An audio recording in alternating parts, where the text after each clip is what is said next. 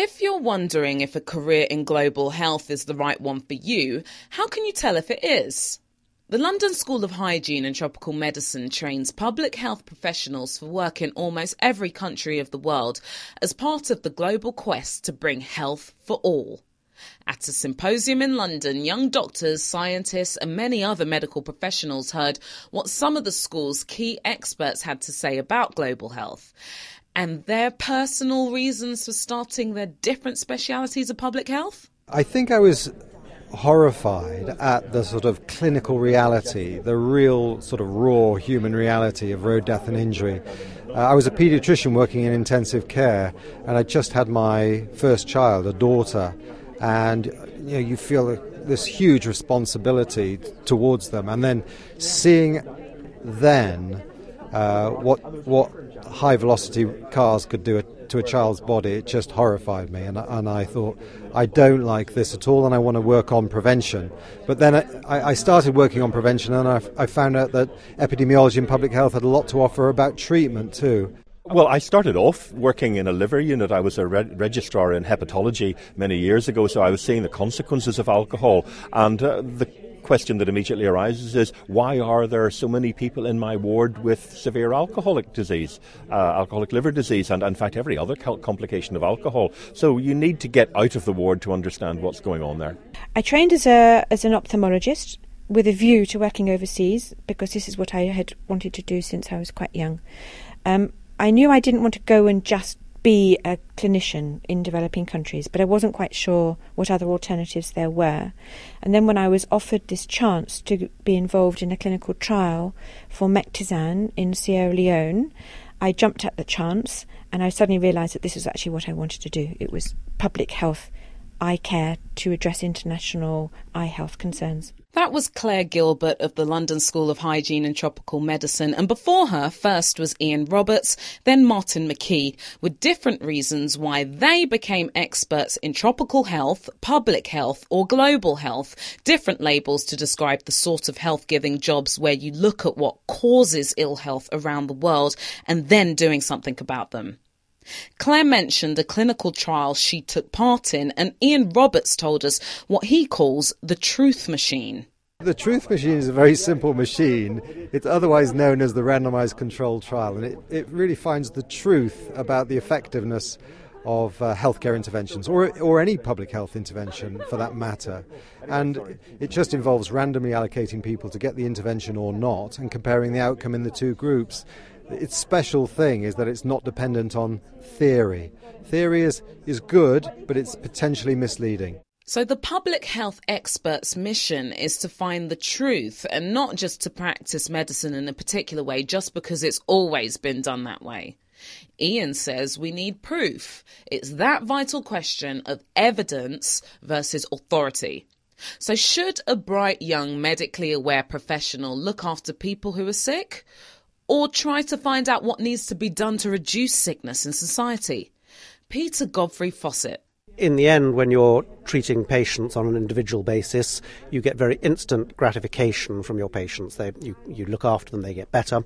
Whereas when you move into a more public health field, the gratification, if you like, is, is a longer term um, process. You you see things changing in the way the world operates, and that, that's very satisfying in, in a longer term perspective. The talks in London were chaired by Andy Haines, the London School's outgoing director. And when I asked him about his own experience of entering public health, he said it all started off with going to Jamaica and then Nepal when he was a very junior doctor, and where he found things were quite different from the ideal conditions he would have wanted.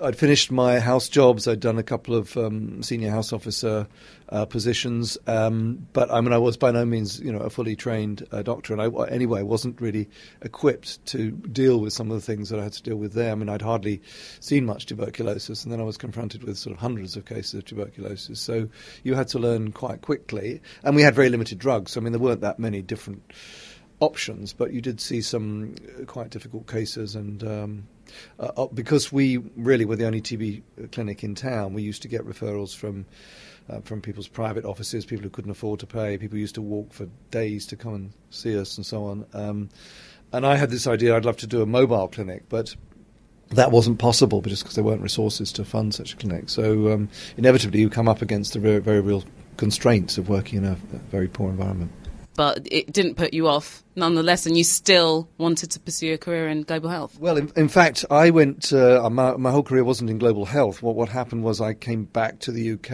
and I worked in um, in general practice in primary care in um, in first of all in Wales where I had some training and uh, then in um, in London. So I worked in inner city London for many years, and it was. Uh, during my time there, in my department at University College London, that we started developing links with uh, many, many countries around the world, particularly to help support training in general practice primary care, because that's a growing demand, uh, particularly um, in middle, many low middle income countries. So we had very good links, for example, with Brazil, which I used to go to for many years. In fact, I still have very strong links there.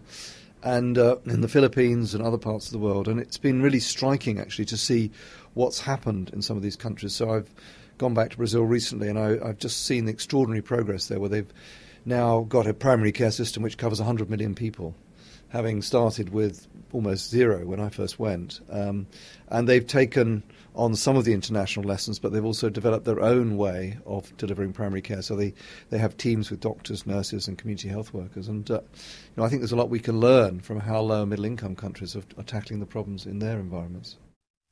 Brian Greenwood at the London School is famous for his work in malaria, applying carefully researched scientific tests to life challenging medical questions. He went to Africa in the 1960s and he told me most of his contemporaries thought that was a very poor career move. But he's been able to save greater numbers of lives preventing malaria as a result.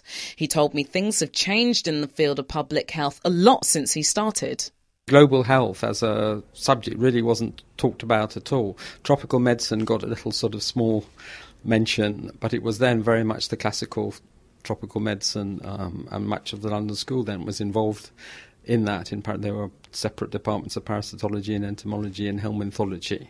And the idea of sort of more broadly public health applied on a global scale really didn't exist then. I think that is an, an, a newer concept that's come since then.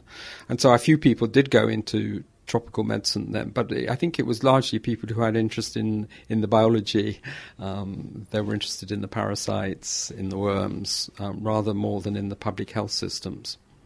So, in many respects, it's quite fair to say that over the last 45 or so years, that the, the world of global health has really developed into its own. Um, I mean, it's developed a lot over that time. What are the key differences between then and now? Well, I think the global world has come together um, because we have very much more communications. There is much more interchange. Um, I can go to Nairobi for a meeting for one day and come back again, um, do my teaching the next next day. So the sort of and then talk to the people I would met in Nairobi either on the telephone or the email. So this whole thing has become much more easy to communicate on a global scale, and people sometimes forget that that that is a really fairly recent past one or two decades has allowed that to happen. So we can all communicate very much better. And so people don't feel so isolated, and that has really, really helped a lot.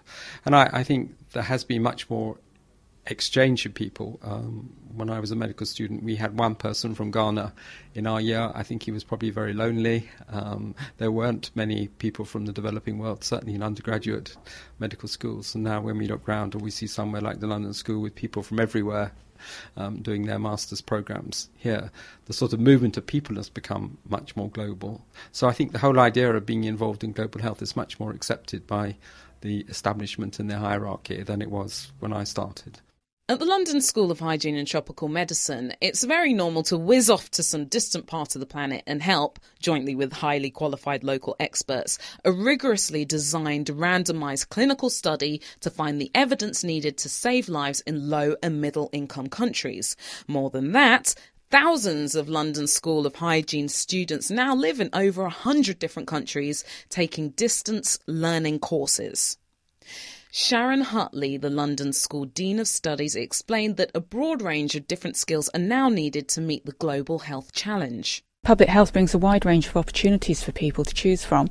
Uh, one obvious career for people here at the London School is a research career, um, but there are many more beyond that. People can go into work with uh, national or international government organisations.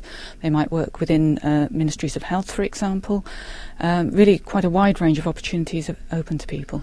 So, there, of course, there are medically qualified people, but there are economists, uh, pharmacists um, historians, a really wide range of people that come to this subject area. And Sharon told us what questions we need to ask if we're thinking of trying for jobs in public health.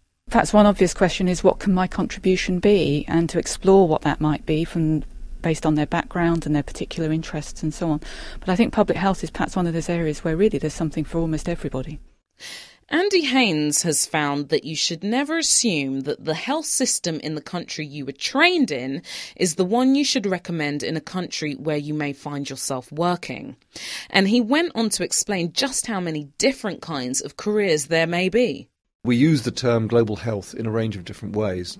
More recently, it's been used really to describe transnational threats to health. So, studying things like climate change or pandemic flu, or looking at pandemic, um, uh, or looking at transnational influences like, for example, global trade and how that's influencing health. So, that's one meaning of global health. And there is a lot of research, or a growing body of research, going on um, to uh, address those kind of transnational issues. And that's one possible career pathway. And the other career pathway is, is what's traditionally been called international health, sometimes tropical medicine, where the focus is really very much on low income, low to middle income countries and involves spending uh, long periods of time uh, or in those countries, sometimes delivering care, undertaking research, teaching, and so on. So again, within global health, there's an enormous range of potential careers. Everything from um, very kind of lab, basic science um, kind of work, looking at neglected diseases, for example, that particularly affect the poor. Uh, clinical medicine, particularly with a focus traditionally on infectious diseases, but now we see that so many countries are getting all the non communicable diseases. So I guess increasingly we're thinking about chronic diseases as a, a, kind of coherent entity. And certainly in terms of delivery, I would guess that in five to ten years' time, we need chronic disease delivery systems that will embrace both HIV uh, and TB on the one hand, diabetes, hypertension, cardiovascular disease on the other, because many countries are having a double burden. So w- I think we will need people to develop that as an area for research, education, clinical practice, obviously integrating that with, with the local primary care system. What piece of advice would you have liked to have known when you were starting out? Well, I think what I would have done, well, first of all, I'd, I'd have got more training before I went abroad. Secondly, I would have gone somewhere where there was an infrastructure and where I could have practiced clinically, but at the same time um, done some research as well. Because it, um, I, I realised fairly on, early on in my career I did want to be an academic, but I wanted to practice clinical medicine as well. And I think, uh, looking back, if I could have had, if I'd have known where to go to get that dual experience of clinical medicine and research, uh, that would have probably been that would have stood me in extremely good stead. I think. So, what advice would the London School experts give to anybody considering a career in global health? I think for lots of people to spend one or two years, you probably have to spend that length of time to be useful and to have a productive time in some developing country situation as part of their career. It's excellent. I mean, it gives people a broader view of the world. It, uh, establishes links that may last for the rest of one, uh, one's career. So that's uh, something that everybody can do, I think, and uh, should be encouraged to think about that. I think people are good at things when they care about them. So find find the thing that you care about and uh, and, and and follow it. And public health is really about everything. Uh, so it's all the world's problems linked together in public health. So uh, if there's a, a problem that you care about passionately, public health is a good place for you to be able to tackle that. And when you're doing things that you really love, you're usually happier and more successful. The important thing is to is to follow your heart. I think you have to see what you enjoy doing. I think you need to keep your mind very open and read widely around subjects so that you decide what are the things that really matter, um, and then follow those things that do seem to matter in the world. If you're interested in the broader health issues rather than just treating individuals, then public health may be for you. Um, it's very broad in its scope. Uh, you have to be somebody who is interested in uh, in reading broadly, in either doing research or um, collating the findings of other people's research, and knowing how to how to apply it. You need to have a broad vision. Uh, you need to have a determination to change the world, a willingness to put your neck on the block uh, from time to time. Uh, so I think it's about vision, it's about leadership, it's about being able to connect the dots to see uh, to see the big picture. And if you're somebody who wants to do that rather than focus down very narrowly, public health is for you. Martin McKee, ending our comments from leading experts on global health, all of whom were talking at the symposium in London. For audio news from the London School of Hygiene and Tropical Medicine, I'm Sarah Maxwell.